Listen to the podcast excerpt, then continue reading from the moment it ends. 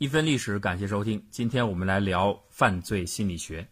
犯罪是人类进入社会组织生活以来从来不曾缺少的独特现象，人们对于犯罪的思考和探求从古至今从未停止。随着社会科学和自然科学的不断进步，我们今天对于犯罪的行为、心理、惩戒、法律建设还有社会预防都有很多研究和实践方面的成果。在这些诸多的和犯罪相关的课题里边，有一个问题非常关键，那就是谁会犯罪。对于这点，无外乎有两种途径，一种是在罪行发生前寻找潜在的犯罪倾向者，预防犯罪；一种是在罪行发生后利用线索尽快锁定犯罪的实施者，惩治犯罪。今天我们就先来聊一聊犯罪发生前的犯罪倾向预测的话题。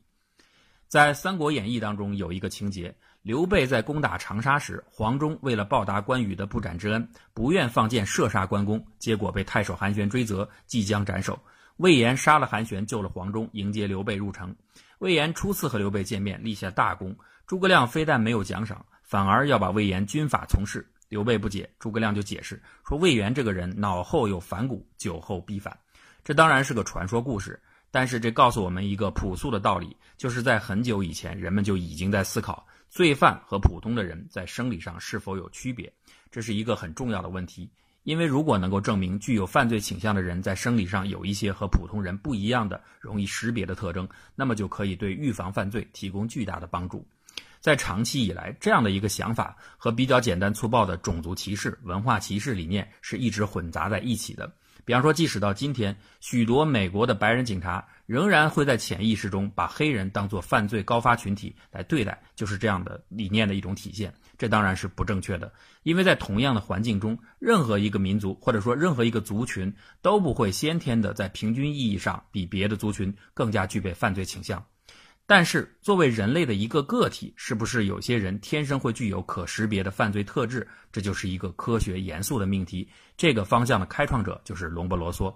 隆博罗梭生活在19世纪1836年，他出生在意大利维多纳的一个犹太家庭。他是意大利非常著名的犯罪学家、精神病学家，同时是刑事人类学派的创始人。隆博罗梭长期担任监狱的医生、精神病院的院长，他和罪犯、精神病患都有过长期密切的接触。这样的从业经历让他很早就开始思考一个问题：罪犯的心理和精神疾病是不是有关系？如果有关系，那么是否意味着罪犯在生理上有什么异于常人的构造和缺陷？这些特异的缺陷是否能够遗传？为了搞清楚问题，他先后对几千名犯人进行了尸体解剖和调查。1870年的12月，在意大利的维帕亚监狱，隆博罗梭解剖了当时意大利的黑帮首领维莱拉的尸体，结果发现他的头颅枕骨部位有一个明显的凹陷，而这个凹陷的位置恰巧和很多低级动物是一样的。这一下，隆博罗梭认为他找到了犯罪生理的真相。在进化过程中，原始人类和低等动物的某些特征必然会在人类的某些后代中重新出现，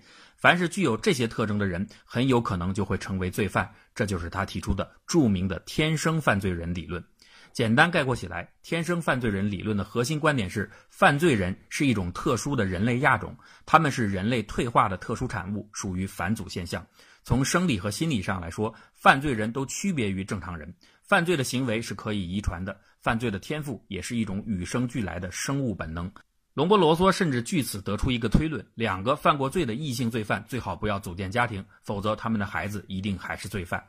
这个理论对于今天已经掌握了许多人类生理学常识和现代进化论知识的现代人而言，它的谬误是很明显的。但是在那个时代，遗传学还远远没有充分建立，许多概念还停留在模糊的想象当中。天生犯罪人学说一时间还是得到了很多人的认同。到隆博罗梭去世前2年，他所著的《犯罪人》一书第5版再版时，这已经成为了一篇鸿篇巨制。当然，犯罪人学说的反对者也很多，很多学者都指出，隆博罗梭的研究过于关注罪犯遗传生理特质的这一个局部问题，这种先入为主的先验知识对于后面的统计结论会形成偏差的压力。再者，他所考察的样本过于简单，规模也不够，而且缺乏对照，这样得出的结论完全不可靠。为了证明这点，后来，英国的犯罪学家查尔斯·洛林专门针对隆布罗梭的实验的不足，进行了一项长达12年的研究。他扩大了样本的规模，对3000多名罪犯进行调查，同时大大放宽了考察的特征量，以避免偏差压力。统计了人们的96种生理特征。在整个研究过程中，他进行了1500次观察，并做了300多次另外的补充观察。最后的结论是，罪犯群体所有的特征都和那些守法者的类似统计有惊人的一致性。根据这个结果，格林就确定不存在天生犯罪人的类型，犯罪行为并不是遗传，而主要是一种心理特征。这个结论应该符合很多人的心理预期，但是和很多问题一样，反转总是在历史上随时发生，带来此次变化的就是人们对于暴力基因的发现。1990年，荷兰的一些饱受家庭暴力之苦的妇女组织了一个反家暴联盟，她们经常聚会，相互倾诉不幸遭遇，寻求他人的安慰和支持。有一天，联盟中的成员玛格丽特突然萌发了一个想法，她说，家暴的男人是不是和遗传有关？他们身上会不会有一种暴力基因？如果有的话，你就应该找出这些基因，并把它们切除掉，这样就可以一劳永逸地解除家庭暴力问题。即使有些男人不愿意改变基因，那起码这种检测可以帮助弱势的女人在离婚官司当中获得支持，提供有利于离婚的证据，同时也可以为那些还没有结婚的女人提供重要的参考信息，让他们拒绝带有暴力基因的男人的求婚。反家暴联盟联系了很多科学家，提出了他们的诉求。最后，荷兰的一位遗传学家汉斯·布鲁纳愿意接受他们的委托。这些妇女起初以为他们很快就能得到答案，但是他们并不懂得科学研究的漫长和枯燥，所以他们3天两头的就跑到实验室找布鲁纳询问研究的进展怎么样，并且提供所谓的各种五花八门的新证据。几乎成为妇女之友的布鲁纳，每次不得不花费几个小时来和这些女人七嘴八舌的进行大脑风暴。最后实在忍受不了的教授只好欺骗他们说，结果已经出来了，家庭暴力和基因无关。这些妇女当然就很失望，纷纷离去，但是布鲁纳却一直在暗中推进这项工作。1993年，正式的研究成果终于发布，在人们的 X 染色体上有一处 MAOA 基因可能与暴力行为相关，布鲁纳把它命名为暴力基因。研究成果还确认该基因很可能可以遗传。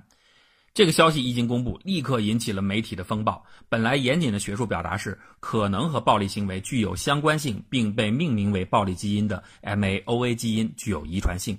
到了媒体那儿就迅速变成了暴力的父亲可能生出暴力儿子这样的标题。新闻风暴越演越烈，甚至让暴力的血统论再次成为人们的议论话题。一些地区甚至游行当中都打出了反对暴力家族的游行口号。但是在科学界，对于暴力基因与暴力行为的相关性却一直陷入了持续的争议。多数的学者其实认为两者应该没有显著的相关性，但是也有研究人员坚定地相信暴力基因的存在。比如2009年佛罗里达州立大学的凯文·比佛发现，携带 MAOA-L 基因的男孩更喜欢加入犯罪团伙，并且使用武器进行打斗的比例比不携带这种基因的人高出4倍。但是也有相反的调查结果发布，比如有数据显示1/3的白种人是携带有 MAOA-L 基因的，但是他们其中的大部分既不犯罪，也没有数据证实他们有暴力倾向。 MAOA 基因不是暴力基因，它只是比较普遍的存在于人类当中。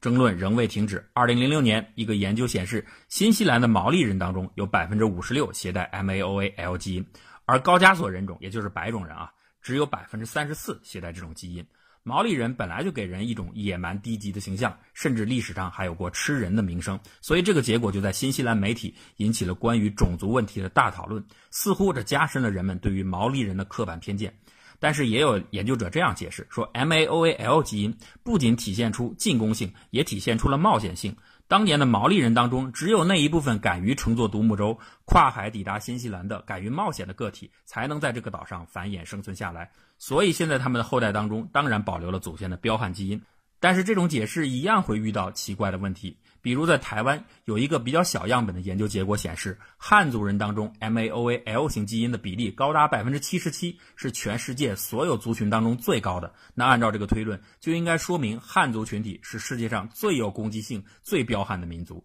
而这和人们通常的印象又并不吻合。目前较新的观点可以看作对以上两种判断的综合，他们认为暴力基因携带者的确在数据统计上经常性的显示出和暴力行为的相关性，但是二者的相关机制并不是说暴力基因就直接导致了暴力行为。 MAOA 实际上是一种颓废基因，什么意思呢？就是具有这种基因的人在不太良好的环境中通常会更容易显示出情绪的消沉和颓废，而这种颓废的表现呢，又更加加重了外界的人或环境对于此基因携带者的忽略和轻视，这种环境的负反馈就更容易激发基因携带者的暴力攻击行为。为了证实这一点呢，科研人员还设计了一个很有趣的实验，他们让一些 MAOAL 基因携带的志愿者和一些不携带此基因的志愿者混在一起扮作乞丐，另外找了几个陌生的志愿者扮作施舍的人，乞丐要向不认识的施舍者行乞，如果他们对要来的钱不满意，就可以花之前已经要来的钱购买一些辣椒油，命令施舍者吃掉作为报复。